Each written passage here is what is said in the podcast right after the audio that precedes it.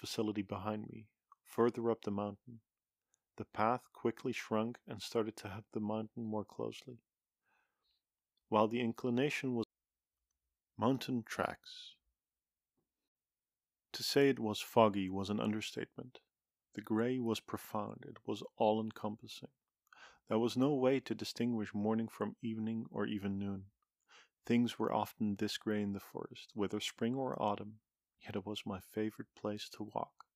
Out here there wasn't much that would bother you. You could walk and let your mind wander. I like this building here. It's clearly used on some regular basis, but I've never seen a single soul inside it. I imagine, though, that given the fog, the constant moisture, the inside smells as here outside, thick and moist. While the brickwork on the outside, tiles on the roof, they all look like it's been built in the 90s. The inside looks like a wooden cottage, shades of orange of the lacquered wood everywhere. Although I've only peeked inside, I wonder what people do here, here in the constant fog. There's piles of wood, a fireplace. One could live here, but the moisture is everywhere. I couldn't imagine they could even get a kindling going here. Yet here it is, recently used, which, every time I visit, it leads me to wonder. This life in parallel, this unseen experience of others here. Does it exist and do I? How can this forest be so lush and green when all I see is the fog? I continue under the canopy of the trees and slowly ascend the hill, condensation forming on the trees, its leaves and pines, droplets growing together and ultimately falling on my head, a minor inconvenience in this beautiful forest. As I rise, the trees give way and the terrain slowly transforms to a mountain. Big limestone rocks reveal the mountainside. The road becomes slippery. Through the thick outlines of the buildings show, although it's mostly rust that shows, revealing the industry that used to be here clearly older than the cottage before, another sign of life here. A railroad track appears from the mist and levels with the path. It must be noon by now, but the light hasn't changed. The sky is still profoundly gray. The path and railroad level out into some sort of plain. The fog is just slightly thinner to show the buildings in the distance. Modern fences prohibit entering. The tracks bend pass under the fences, and enter the large buildings. It's clear, though, that there have been plenty of people that still entered since this place was closed.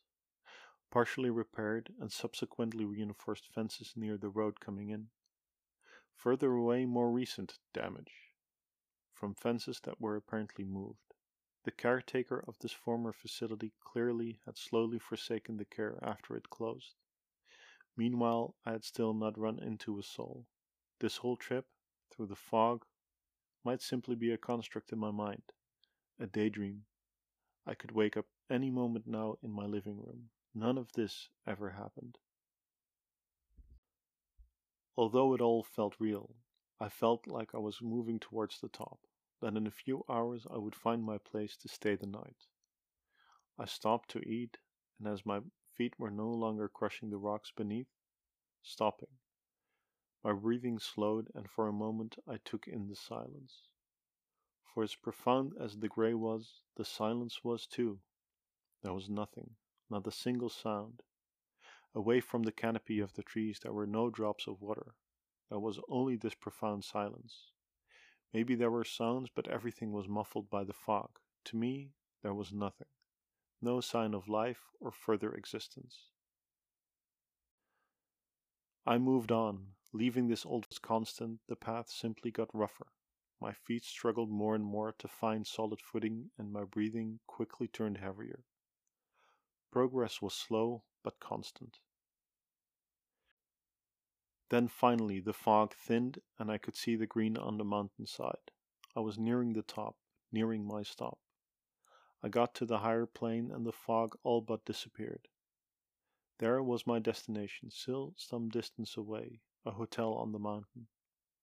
The path slowly rising, there was no doubt this place was absolutely beautiful. It wasn't until I neared very close that I saw someone, the first person on the strip. The first acknowledgement that this was not a dream, I was greeted. Grüß Gott, can I help you? A table or a room, or perhaps a refreshment to begin? You look like you've been traveling for a bit. I hope you enjoyed this narration.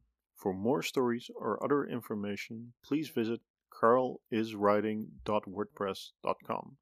That is Karl with a K is writing.wordpress.com. Thank you and have a nice day.